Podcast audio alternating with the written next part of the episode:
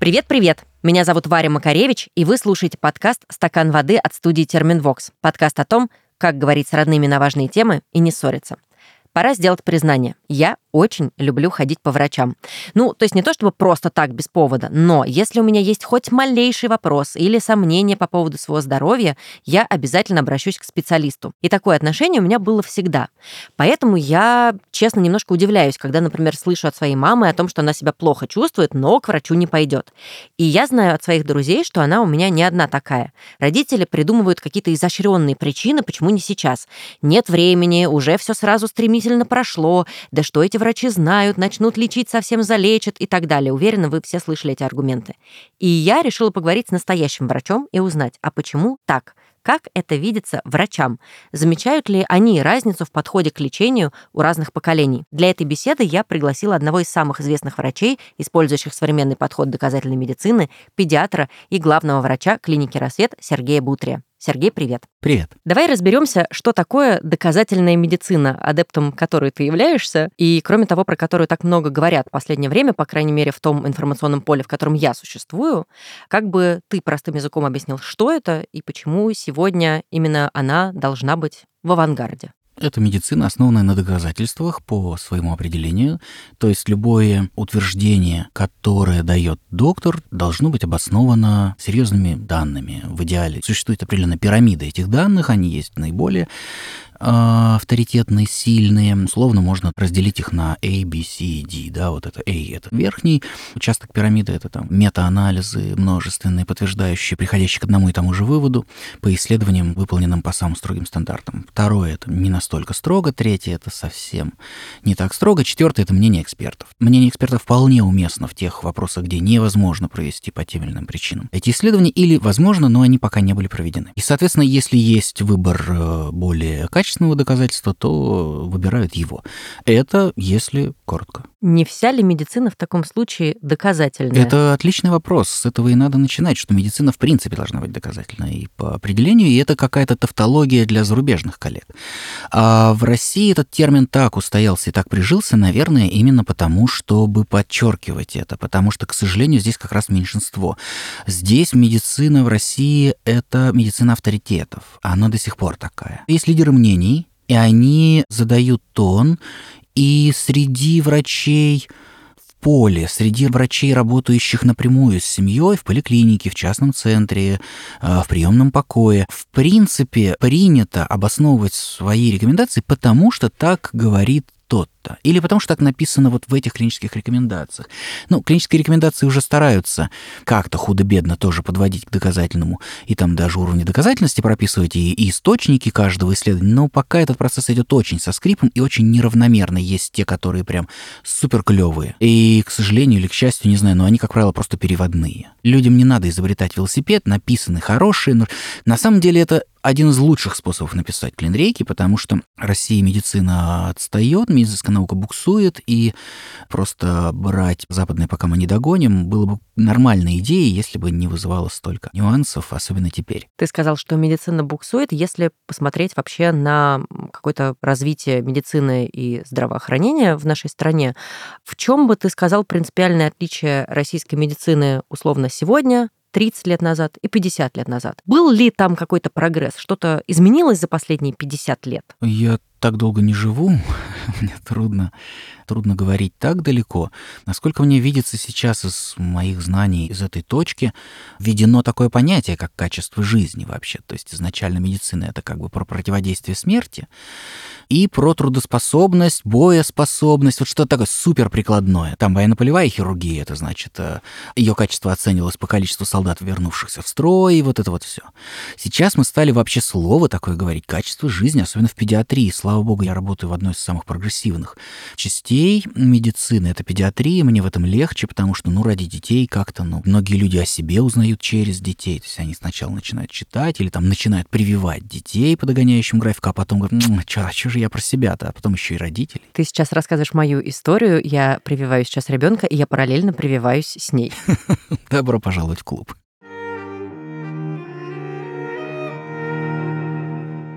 На твой взгляд, современной медицине, которая в большинстве своем существует в России, а это не докмед, как мы уже поняли, ей сегодня доверяют, вот как тебе кажется, на уровне ощущений, какие отношения у людей с врачами, с медициной? У меня искаженная выборка, но я бы сказал так, что в подавляющем большинстве люди не идут в медицину пока уж совсем не это сам. То есть, а если идут, то по знакомству или платно. Есть какая-то ранжированная такая система, что вот медицина просто в поликлинике или просто в городской больнице это прям супер дно. Прям вот, к сожалению, это так. То есть туда можно попасть по экстренке, когда у тебя нет варианта, когда ты ищешь маме, когда ты ищешь ребенку, сестре, жене. Ты идешь от э, того, что нужно пойти куда-то точно не в поликлинику. Ну, в поликлинику за справкой. Типа. А вот почему так? Ты как себе на этот вопрос Ну, отвечаешь? потому что в России кризис профессионализма. В России не принято доверять. Какая-то есть презумпция дурака, что ли. То есть пока не доказал обратное. Она даже в частных центрах видна. А когда мы говорим об участковом терапевте или об участковом педиатре, я помню, когда я работал участковым педиатром, как много людей перепроверяли мои назначения у фармацевта в соседней аптеке. И они заходили туда, э, говорили, нам там педиатр вот что-то посоветовал, скажите нам, как надо на самом деле. И я не мог понять, у меня просто разрывался мозг, какой вселенной фармацевт, не делающий записей, не имеющий личной ответственности за происходящее, не собиравший анамнез. Почему он наделен большим доверием, чем я по умолчанию? Ну, я начал про кризис профессионализма, здесь медицина многие десятилетия дискредитировала себя. И не только медицина. И у каждого есть истории невнимательного врача, плохо общающегося, хамящего, злоупотребляющего властью, самого такого низового, к сожалению, опыта, и люди в целом достаточно напряжены, достаточно заряжены на негатив. Ну, я и не знаю, я часто привожу этот пример, я там улыбаюсь в Иванове продавщице на кассе утром, покупая обед, а она смотрит на меня с подозрением. В смысле, ты надо мной смеешься сейчас, что ты имеешь в виду? То есть как будто есть некая пресуппозиция человек человеку волк медицина это просто наиболее чувствительная область. Ну, не может не наиболее, но одна из самых чувствительных областей, по которым сразу видно. То есть, когда вы пришли к нотариусу, ну, вы плюс-минус готовы к хамству, ну, вам с ним детей не растить. Когда вы пришли к педиатру, вам как-то хочется побольше доверия, слишком чувствительная тема, слишком высокие ставки. И в частных клиниках ты наблюдаешь то же самое? Да, в меньшей степени, но то же самое. Какой образ современного российского врача угу. для тебя сегодня является собирательным. Я вот поделюсь своим наблюдением. Одна из блогерш в одной там запрещенной соцсети, за которой я наблюдаю, сейчас начала делать как раз рилсы с такой, знаешь, хамоватой тетушкой врачихой, прям вот именно так это назову. Mm-hmm. И я понимаю, что это такой вот, наверное, стандартный стереотипный образ врача из поликлиники. Или сейчас этот собирательный образ становится другим, и это скорее какой-то молодой, прогрессивный, читающий на английском языке источники врач. Я думаю, это очень делится по информационным пузырям, по социальным сетям, запрещенным, разрешенным. То есть подобное здесь притягивается. Я не думаю, что есть какой-то общий собирательный, но то, что, наверное, наиболее часто встречающийся образ, это вот скорее к советскому все же сказать, чтобы прям, ну, даже среди подписчиков или там людей, врачей, которых я встречаю на конференциях, чтобы это прям стало мейнстримом, каждую свою рекомендацию подтверждать пруфлинком, ну, такое, не сказать. Я, наоборот, подбиваю своих пациентов, особенно таких въедливых, вдумчивых. Как правило, это люди большие профессионалы в своем, и, как правило, они умеют ценить. Они-то как раз готовы на доверие, здесь как раз окей. Но они должны, соответственно, за это при малейшем сомнении быть готовы почитать, быть готовы, чтобы ты держал как бы ответ за слова. И нормально, как я прям вот побуждаю своих пациентов к тому, что если вы два врача противоречат друг другу, пожалуйста, не поленитесь спросить у каждого источник информации. Если один из них просто на это фыркнет, ну, в общем, как правило, можно дальше и не разговаривать, в общем, все понятно. Но если они оба предоставляют источники, смотрите, что это за источники. Это учебник Шабалова, при всем уважении к Шабалову, 30-летней давности, да, или это перевод там, педиатрии по Нельсу. Ну, Слушай, ну это, кстати, вообще, мне кажется, классный совет безотносительно педиатрии. В принципе, абсолютно, если вы пришли абсолютно. к врачу, и я правильно понимаю, что адекватного врача это обидеть не должно. Ну, поскольку врачи тоже люди, и поскольку врачи живут в этой же информационной среде, и в этих же комплексах, и в этом же всем, я не поручусь, что это универсальная какая-то патогномоничный симптом, как мы это в медицине называем. Симптом, Сейчас что-то очень сложное симптом, было. говорящий только об одном заболевании, специфичный только для одного заболевания. Если рука здесь гнется, то это перелом, нет других вариантов. Вот. А если кашель, понятно, это очень разные заболевания могут быть. Так вот здесь я не поручусь, что это очень специфично специфичный какой-то штука, ни один хороший врач не обидит. Да нет, все гораздо сложнее. Можно быть даже внутри одной своей специальности, в некоторых болезнях супер устаревшим, супер небережным и так далее. И в другой ситуации показать себя супер на высоте. Я встречал, вот мы за, до записи говорили про вегетососудистую дистонию, дисбактериоз, что-то такое. Я встречал врача, который всеми этими клише пользуется, а столкнувшись с тяжелым, сложным диагнозом целиакии, супер нетипичными симптомами, взял и поставил его. Наверняка он утер бы нос многим доказательным врачам, да, и так далее. Пока ты говорил, ты в том числе э, употребил словосочетание небрежное отношение. Небережное. Что не небережное, прости, просто небережное, да. И я понимаю, почему врачи могут иногда быть неэмпатичными и небережными. Ну, не мне тебе рассказывать, да, прием 10 минут в поликлинике, у тебя этих пациентов просто поток и вал. Возможно ли вообще в такой ситуации сохранять какое-то человеческое лицо и еще бонусом, например, как-то нормально реагировать на просьбу пациента? Ой, и источник, пожалуйста, мне еще подскажите, где вы это взяли? Можно Корот... ли все-таки в этой системе остаться человеком? Короткий ответ нет. Но из каждого правила есть исключение. Здесь, на самом деле, я бы немножко сместил фокус и немножко расставил бы акценты. Мы говорим о врачах как о каком-то монолитной группе, но она не такая. Если бы даже в эти совершенно нечеловеческие условия погружали бы врача постепенно, то шансов тех, кто выплывет во всем этом, было бы гораздо больше. А здесь, на самом деле, корень того, что врачи хамят, и врачи так отгораживаются от пациентов, выбирая такой самый простой, фастфудовый такой способ, а, я здесь главный, у меня халат, он как бы откуда растет-то? Оттуда, что когда они пришли, когда они были дико напуганы, они до этого не имели опыт самостоятельной практики, а тут их просто вышвырнули из лодки и сказали «плыви». Единственный, самый простой способ был а копировать старших просто дословно, потому что это сразу приобретает тебе единомышленников, как бы вливает тебя в команду, если ты сразу, я не знаю, с первых трех месяцев работы начнешь там как бы засирать, э, прости за этот термин, как бы российские плохо написанные клинрейки и говорить, а вот как бы Европейское общество гастроэнтерологов э, в последнем своем апдейте сказал, да, ну, come on. Для этого нужно иметь какую-то инерцию, для этого нужно иметь вес во врачебном сообществе, чтобы начать так противоречить. Это первое. А второе, да, вот этот поток, вот этот вот ритм, вот этот темп, он, ну, конечно же, он не располагает к нормальной тренировке коммуникативных навыков. Кстати, про тренировку еще хочу прям немножечко mm-hmm. еще потоптаться на врачах и пойдем дальше. Я несколько лет работала на телеке, на социальном ток-шоу, и мы в том числе очень много говорили про систему здравоохранения, и эм, у нас была одна из программ посвящена в том числе медицине и работе с семьями, где есть дети с расстройством аутистического спектра. И в том числе одна из представительниц НКО, которая была у меня на программе, рассказывала про то, что еще несколько лет назад это было нормально, когда врач мог сообщить маме ребенка с таким диагнозом, у вас ребенок идиот. И все, как бы на этом фраза вообще заканчивалась. Угу. И что только после того, как в регионы пошли фонды с протоколами, с какими-то тренингами, как-то ситуация стала немножечко выправляться. Мой вопрос вообще в том, а есть ли у врачей реально время на тренинги, на прокачку софт-скиллов, каких-то коммуникативных навыков, которые нужны в этой работе в любой специальности врача, педиатр ты или нет, неважно. Что такое «есть ли время»? Здесь скорее надо говорить про «есть ли мотивация». Время оно всегда, его всегда нет или оно всегда есть, это как посмотреть. Мы здесь говорим, на чем человек ставит акценты, потому что еще один мельничный жорнов добавим в это уравнение. Это те критерии, по которым оценивается врач как эффективный в поликлинике.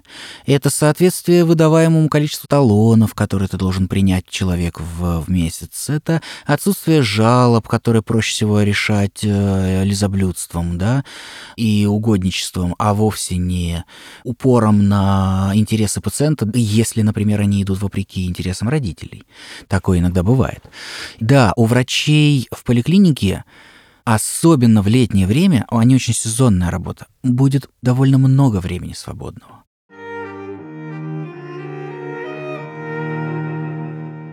Один из частых стереотипов, который я слышу от своих старших родственников в том числе, что врачи не лечат, а залечивают. Чего я туда пойду, все равно что-нибудь найдут. Откуда тут растут ноги? Как тут тебе кажется, очень что много это такое? источников у такого. Это скорее не про врача, а про страхи химии, химических препаратов. У меня достаточно прогрессивная выборка родителей. И эти люди отказываются, там, например, долго давать препарат слабительный от запора. Я им прям пытаюсь показать эту дилемму. Подождите, но а терпеть много лет запор, это разве ок? Но все равно как будто для них гораздо более страшнее звучит э, принимать несколько лет слабительное. Но даже если придет, но неужели это хуже, чем рожать кирпичи раз в неделю буквально. А вот откуда этот страх? Это что-то, что мы, условные миллениалы, переняли еще от наших родителей, которые это вынесли Ой, откуда-то. ну я не знаю, вот. здесь насчет поколений. Давайте тогда уйдем куда-нибудь к Чехову, там как бы чего не вышло, человек в футляре или вот это. То есть это в принципе про то, что действие воспринимается более болезненно, чем бездействие когда как бы зло случается само, оно как бы мы тут ни при чем. Ну, то есть понятно, что это нехорошо. Я это очень четко вижу на вакцинации. Родители, которые дорефлексировали до этой точки, не все до нее рефлексируют, но те, кто дорефлексировали до этой точки, я им проговариваю это, и они соглашаются. И я говорю, или они сами даже это говорят. Типа, вот если от прививки будет осложнение, то я себе не прощу. Я говорю, а если от болезни будет осложнение, вы себе простите? Ну, болезнь не от меня произошла, она могла бы и не быть. А если бы была, то, по крайней мере, не я заражала это довольно скверный момент, на самом деле. Если его подраскрутить, он довольно подленький. А это так работает, к сожалению, это так работает. Почему, как тебе кажется, у нас не распространена практика семейных врачей, которая, мне кажется, больше, на мой дилетантский пациентский взгляд, действует и работает условно в тех же штатах, где у тебя есть терапевт как точка входа всегда, даже анализы пойти не можешь сам себе назначить и сдать там витаминчик D или что-то там хочешь посмотреть. Почему у нас эта система не работает, хотя вроде бы классно, один врач ведет там, не знаю, всю семью, наблюдает, направляет куда нужно, а у нас как-то не складывается. А ты знаешь анекдот про место проклятое, да? Нет. Я боюсь его сейчас переврать. Там про то, что на автозавод и, значит, э, выпускали там десятилетиями ужасные машины, потом приехала там импортный, типа, строитель, выпускает, все равно они получаются ужасные, потому что место проклятое. Там смешнее, если оригинал. Но вот, мне да, кажется, да, да, да, я поняла логика, логика вот об этом. Здесь э, она не прижилась, ну, по целому ряду причин, но прежде всего, наверное, из-за отсутствия нормальной, внятной стратегии, которую внедряли. Когда я заканчивал институт, очень была модная тема врачи общей практики. Какой это был год? Это был 2009, соответственно, ну, где-то в 2007 об этом всерьез говорили. Кафедра поликлинической педиатрии, там у нас очень много об этом рассказывала. Я большой поклонник вот этой идеи про то, что врач первичного звена — это вход в сложную, многоступенчатую структуру медицины. Но здесь это просто одна из множества проблем. В медицине в российской в принципе нет структуры структуры. Есть звезды, Вокруг них часто есть звездные отделения или звездные частные центры, которые плюс-минус с определенными оговорками круто держат планку. И есть все остальное. Я знаешь, о чем подумала, что мне кажется, если бы это звено существовало в таком хорошем полном масштабе, то это могло бы помочь решить проблему доверия врачам. Ну, потому что вот у тебя есть этот уже практически родной человек, к которому ты приходишь вообще совсем. Для того, чтобы это работало, все остальное тоже должно работать только и всего. Нельзя починить вот здесь, построить институт врачей общей практики, семейных врачей, как их ни назови, а потом он упрется в то, что он не может пациента передать нормально дальше. Он упирается в бюрократию, в телемедицину, которую поди вообще там э, пойми, как ее нужно правильно оформить, продраться через все эти бредни, через все эти бюрократические препоны. Если это улучшать более-менее равномерно, оно рано или поздно прорастет. Ну, по-другому просто здесь быть не может. Это, естественно, единственное верное решение. Смотри, это во многом не просто уже про медицину и здравоохранение, а это про то, что теперь э, модно или, не знаю, правильно называть медицинские услуги. То есть я, условный пациент, прихожу уже не просто получить от тебя бумажку с рекомендациями, но видишь уже в каких-то случаях, если это что-то тяжелое, не дай бог, это там личные контакты и общение с врачом после. Ты можешь прислать пруфлинки. В коридоре стоит какой-нибудь кулер с водичкой, а может быть даже и чай есть, который uh-huh, я могу попить, uh-huh. пока жду. Ну, то есть это такой целый комплекс. И многие тоже кидают это как упрек, что у нас теперь всюду не медицина, а медицинские услуги. И что условно в какой-нибудь сейчас вымышленной частной клинике врач себя ведет таким образом, только чтобы я пришла еще и еще принесла денег. Это я сейчас таким адвокатом дьявола служу с этим аргументом.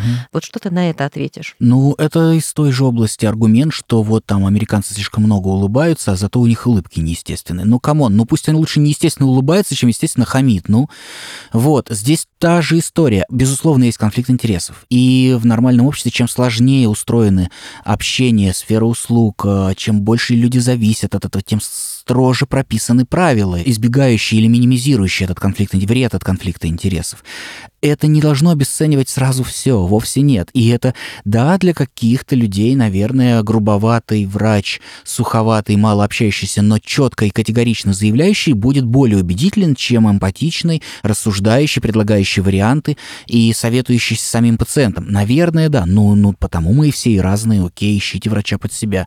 Это я даже не могу сказать, что это плохо, кстати. Вообще не могу. Это очень сильно будет зависеть от контекста, от проблемы и так далее. Но мне Здесь важно помимо комфорта, помимо грубо сервисной составляющей, мне важен комплайенс, насколько будет человек соблюдать эти рекомендации, а он точно будет соблюдать. Лучше, если в коридоре был курьер.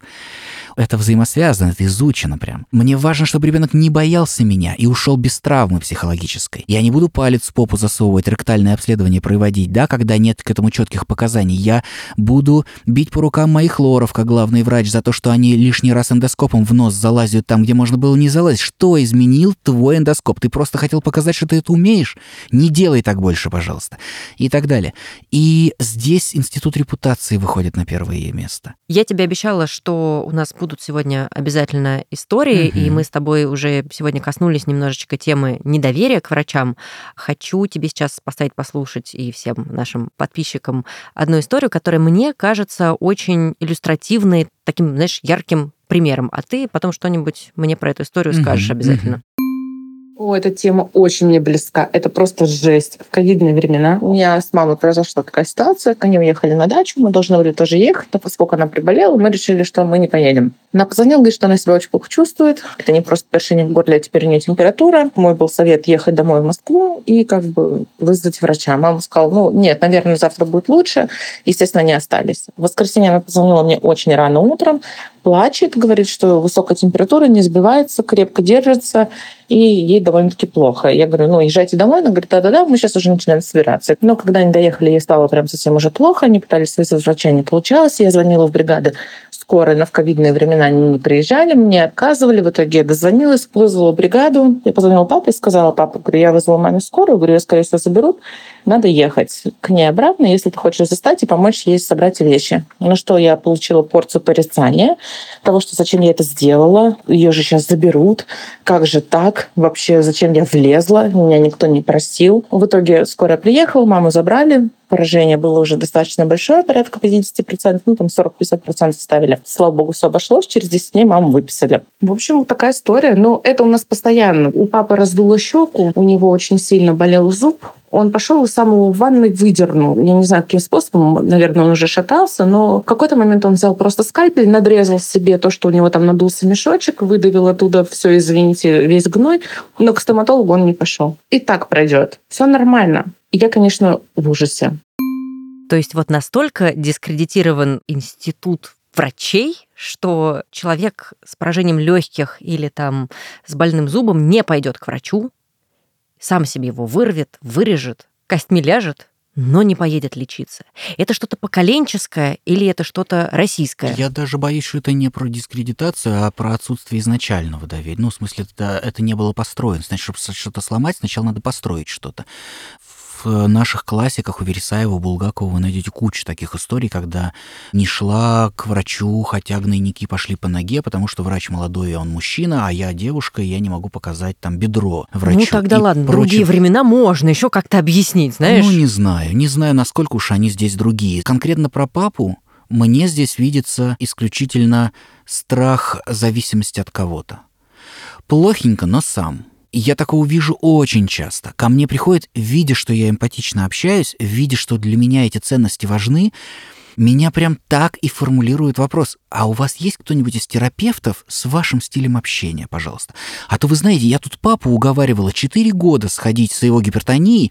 Он пришел, сел к терапевту, я пришла с ним просто, чтобы убедиться, что он вообще дойдет до туда.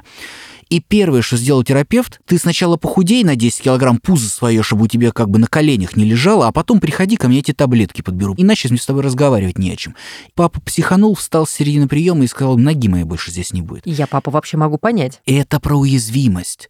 Это вот эта показная мужская брутальность, это просто маска. Маска все той же уязвимости. Человек боится, человек боялся, что его унизят здесь, в той позиции, когда он зависит от кого-то, и он получает именно это. И это ретравматизация в чистом виде. Мне кажется, сейчас мало об этом говорится, может быть, сейчас что-то будет меняться. Говорится про женщин, я не знаю, про насилие в семье. И про это, безусловно, надо говорить, это я не обесцениваю сейчас.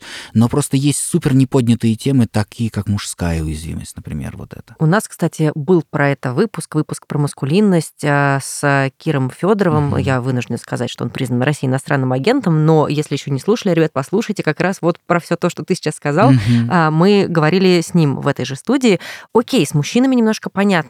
История с мамой вот из этого кейса такая тоже очень, мне кажется, традиционная, да. и ее уже не объяснишь никакой маскулинностью. Да, да. Тут в чем причина? Тут, э, на самом деле, здесь есть и эта нотка тоже, но она, наверное, на втором плане, что боязнь уязвимости и прочего. Здесь скорее про, ну, такую инфантильную позицию, что, ну, как-нибудь ведь само разрешится. Ведь есть, э, у каждого человека есть много опыта в жизни, когда ты ничего не сделал, а оно все-таки как-то само обошлось. И это избаловывает, это расслабляет человека. И у меня были истории, когда перед Новым годом, там, за 8 часов до Нового года мне звонит моя пациентка на личный номер и говорит, я нашла сейчас ребенка с э, высыпанной пачкой ножпы, а ножпа, она в пенициллиновом пузырьке, и там непонятно, сколько таблеток израсходовано. И она высыпана на пол, и две таблетки были во рту, и я их выковырила пальцем, а ребенок кривился, этого что они горькие, ножпа горькая. Что мне делать? Ну что я могу здесь ответить? Здесь нет двух вариантов. Ребенок, возможно, принял в себя несколько таблеток потенциально смертельного препарата. Этот препарат при передозировке быстро вызывает смерть. Точка. Нужно промывание желудка как можно скорее и сутки в реанимации на приборах, которые запищат, если что-то сильно пойдет не так. То есть это не та ситуация, подожду, как-нибудь обойдется. Это не та ситуация, да. И я так и говорю. Мама это слышит, внимает и говорит, ну окей, я тогда все-таки не поеду. И она кладет трубку. И я не понимаю, мне нужно сообщать об этом в опеку. Это поступило по личному каналу, а не по официальному. Будь я на приеме, я бы точно сообщил об этом в опеку. А здесь такое 8 часов до Нового года. Кто к ним поедет? Полицейский участковый к ним поедет. Наряд ППС, кто их будет уговаривать? Ну, стоит в это так впрячься, чтобы сейчас разрушить все наше доверие между ними. И потом они никогда больше не смогут мне ни во что доверять. И так далее. Вот есть моменты, которые очень однозначно можно лишь не надо осуждать родителей, когда ребенок упал с пеленальника. Точка. Здесь нет двух мнений. И если ты осуждаешь, ты просто тешишь свое самолюбие и, я не знаю, непроработанность, что угодно. Ты просто дурак. Но вот здесь такая ситуация, когда это может обернуться. У меня мама, боже, я в каждом выпуске, мне кажется, привожу маму в пример. Она уже жалуется, но, мамуль, ты просто очень фактурная, и про тебя есть что рассказать. А, и у меня с мамой та же самая проблема. Мне очень сложно заставить ее пойти к врачу, хотя какие-то поводы, к сожалению, явные иногда бывают. И это, знаешь, превращается в такую немножко борьбу с какими-то манипулятивными даже приемами иногда. Как себя правильно повести, чтобы человека смотивировать сходить к врачу, но, опять же, не хочется это делать через насилие. Но при этом мне хочется, чтобы моя мама, естественно, была здорова, долго жила, и чтобы то самое качество жизни у нее было хорошим. Как это разрулить, чтобы человека в этот кабинет Добро пожаловать привести? в тот же мир конфликтов интересов. Мы только что говорили про то, что кулер и сервис, и красивые игрушки перед кабинетом — это манипулятивненько для того, чтобы чаще ходили. Но и здесь ведь есть конфликт интересов. У вас есть две противоположные точки, пожалуйста. Здесь чем меньше манипуляций, тем лучше. Вот и все. Здесь нет черного и белого. Если мы встаем на позицию «я причиняю добро любой ценой», мы не правы. Если я встаю на позицию «ну, раз она отказалась, то так ей и надо», мы не правы. Здесь нужно искать этот компромисс, здесь нужно это проговаривать. Чем больше разговоров, чем больше осознанности, чем больше проговоренности, честности, разговорах о своих чувствах, в конце концов. Мама, мне страшно из-за этого. Я боюсь тебя потерять так рано. У меня у знакомой было вот так-то. Смотри, что произошло. Я очень не хочу, чтобы так же было. И тогда это уже раскрывает, ну, здесь чем ближе отношения, тем честнее, чем меньше в этом во всем будет манипуляций. Ты видишь разницу в том, как разные поколения ходят к врачам, не относятся к врачам, а именно ходят к врачам. Ну, понятно, что ты на приеме видишь скорее молодых родителей, которые как раз там, ну, плюс-минус там 20-30 плюс, uh-huh, вот такой uh-huh. возраст. Но я так понимаю, что у тебя был какой-то опыт все-таки и с людьми постарше, конечно, опять же. Конечно. Вот есть разница в том, как они ходят. Стали ли, например, молодые, а я себя все еще к ним причисляю, uh-huh. ходить, например, больше ради профилактики, а не когда у тебя уже отвалилась нога, и ты идешь ее приклеивать. Здесь мне трудно судить, у меня нет такой выборки вот именно профилактических молодых осмотров. Здесь я скажу так, что чем больше мы вообще говорим про заботу о себе, уходим от формулы спасательства, а все, что не надо спасать, то потерпится, и уходим в такие оттенки, а не в черно-белое восприятие, тем лучше становится. С каждым поколением люди больше готовы вкладываться в качество жизни, больше э, готовы к усложнению, которое неизбежно приведет к усложнению, да, и побочным эффектом будет чувство вины или тревога, или мнительность, ипохондрия, какие-то вот эти вещи, безусловно. Меня как блогера часто обвиняют, что я слишком многие вещи не надо было бы и знать. И это правда серьезная дилемма, может быть, и не стоит знать, но у меня есть для этого очень четкий ответ. Там я рассказываю каждую первую неделю декабря про синдром Веста. Это очень опасный а, детский форма эпилепсии, который начинается как безобидное подергивание, а заканчивается катастрофическим разрушающим мозг, разрушающим личность, осложнением. Чем раньше я это замечу, чем раньше родители это заметят, тем больше шансов помочь ребенку. Тоже они не сказать, что прям идеальные эти шансы, но точно больше шансов помочь. И меньше чувства вины, что они долго на это смотрели потом у родителей. Так вот, каждый год у меня два-три кейса, когда мне в личку пишут «Спасибо, что вы мне сказали, благодаря вашему посту я поставил синдром И ради этих двух-трех кейсов это, и конечно, ради того этого стоит. двух-трех кейсов оно того стоит, да. Иногда э, от взрослых родителей, Ага. ну, короче, от наших родителей иногда слышишь такую фразу, ну, типа, это не болезнь, это возраст. Ну, чего я пойду? А это как раз про норму. Что такое норма? Норма выглядеть как Мадонна в ее возрасте? Или норма выглядеть как э, бабушки, как они, господи, пели-то были по... Бурановский. Бурановский, точно, слово забыл. Хотя они там в дочери Мадонне годятся. И так далее. Что здесь есть норма? Ну, я здесь за то, чтобы каждый человек был максимально счастлив настолько, насколько позволяют ресурсы. Это не только финансы, это образование, это уровень медицины социалки в стране и много-много. Но настолько, насколько сколько делай, что должно, и будь, что будет, долго-долго было моим э, главным стимулом к развитию и мыслью. Мне вот сейчас подумалось, что иногда эту фразу еще пожилые или там взрослые люди произносят, знаешь, от какого-то обесценивания себя. Ну, типа, что я буду заниматься собой, и что я буду врача нагружать собой, когда Да, вот есть молодые, конечно. и надо как бы им давать дорогу, им Конечно. еще рожать, Я ну вот это вот пожил, все. да. Что здесь надо поработать, может быть, сначала вообще с самооценкой человека, Ой. отсюда копать. Это лучше спрашивать психотерапевта, наверное. Здесь я не знаю, насколько гибкая психика у людей старшего возраста, насколько это исправлено. Мне я бы скорее здесь заходил со стороны исправления нормы. Что такое? Потому что люди старшего возраста очень зависят от социума, от того, что скажут люди. Люди-то что подумают вообще, да? Замести под ковер, не выносить ссор из избы, вот это. И если мы в целом потихоньку будем разными способами, через средства массовой информации, потихоньку, не ломая никого об колено, внедрять новую норму о том, что зубы нормально лечить и содержать в норме там после 60, да, об этом, обо всем, то потихоньку будут прорастать и остальные вещи. Хорошо, что я, например, как э, условно ребенок своей мамы, вот внутри семьи я могу как-то повлиять на представление о норме в ее голове. Ну, не знаю, что Мадонну ей чаще показывает, говорит, смотри, как он пляшет. Ну, проявлять заботу и чувства и говорить о том, что тревожимся, что мама мне беспокойна, мама, давай проверим вот это. Вода камень точит, и они могут согласиться ради нас.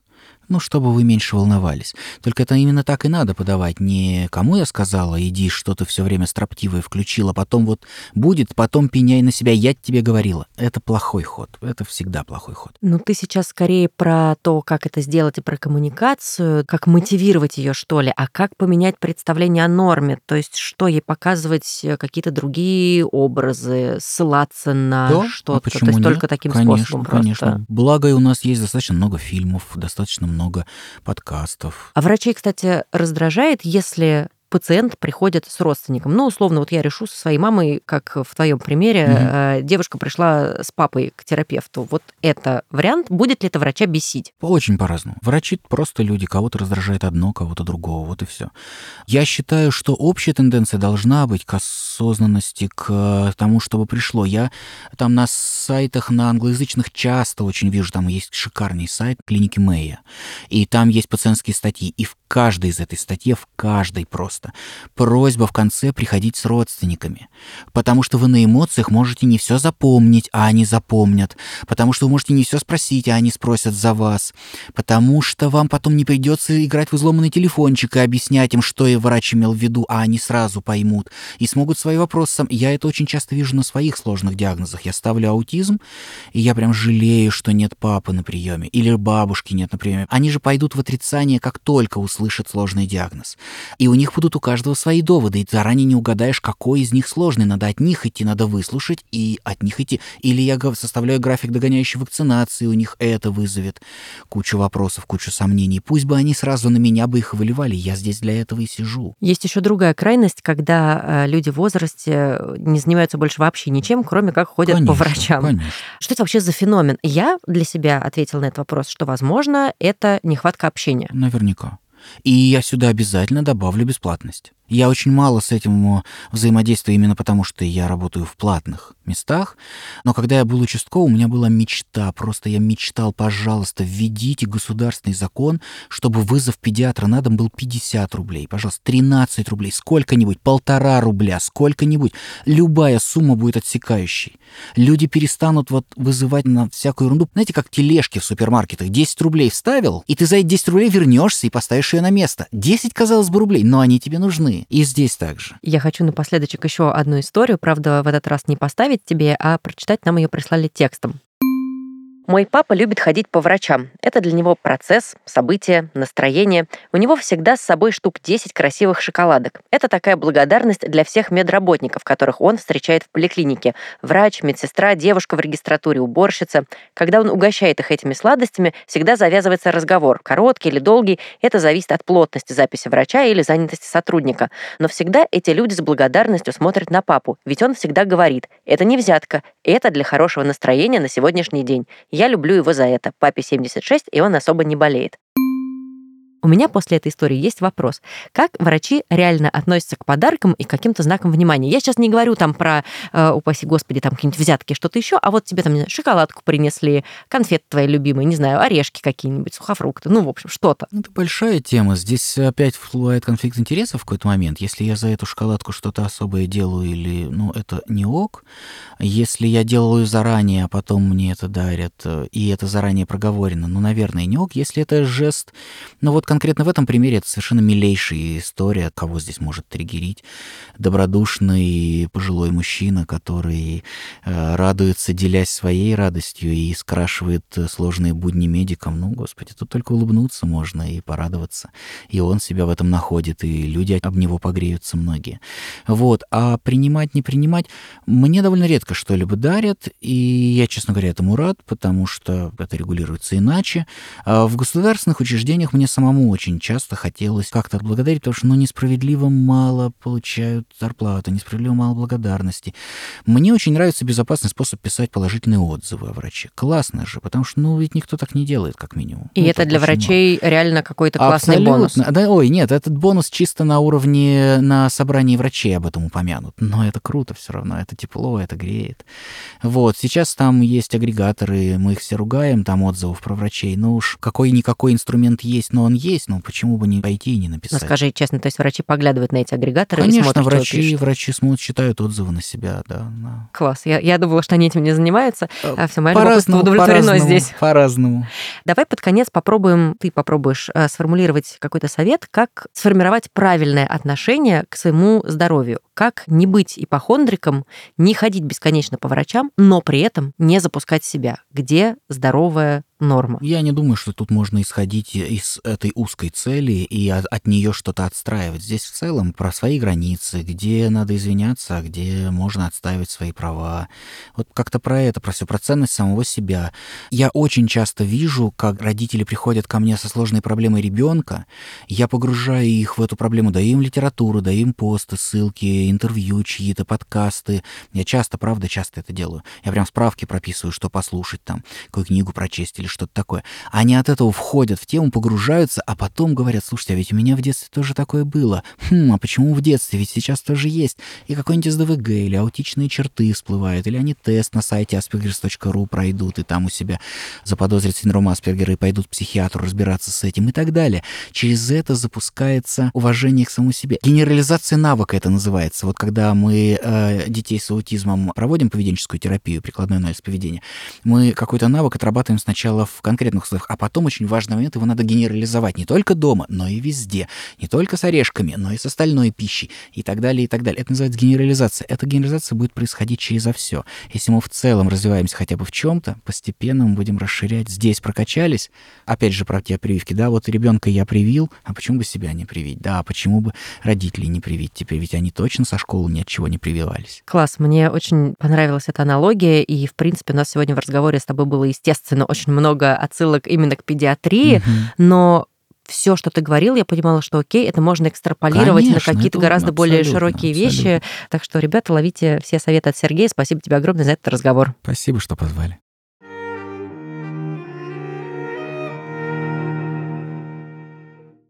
Это был подкаст «Стакан воды» от студии «Терминвокс». Каждую пятницу мы выпускаем для вас новые релизы на всех доступных платформах. На Саундстриме, в Apple подкастах, Google подкастах, Кастбоксе, Яндекс.Музыке и даже на Ютубе. И везде нам можно и нужно ставить оценки и писать комментарии. А если хочется пообщаться поближе, приходите к нам в телеграм-канал «Стакан воды». Ссылку, как всегда, я оставлю в описании. Там мы публикуем и анонсы выпусков, и запросы на ваши истории, и подборки книг от экспертов по темам выпусков. Короче, много-много всего интересного. Подписывайтесь. Будьте здоровы и не забывайте пить водичку. Пока-пока. Над подкастом работали ведущая Варвара Макаревич, гостевой и креативный продюсер Лера Кудрявцева, звукорежиссер и редактор постпродакшена Кирилл Кулаков, автор джингла Полина Бирюкова и автор идеи Глеб Фадеев.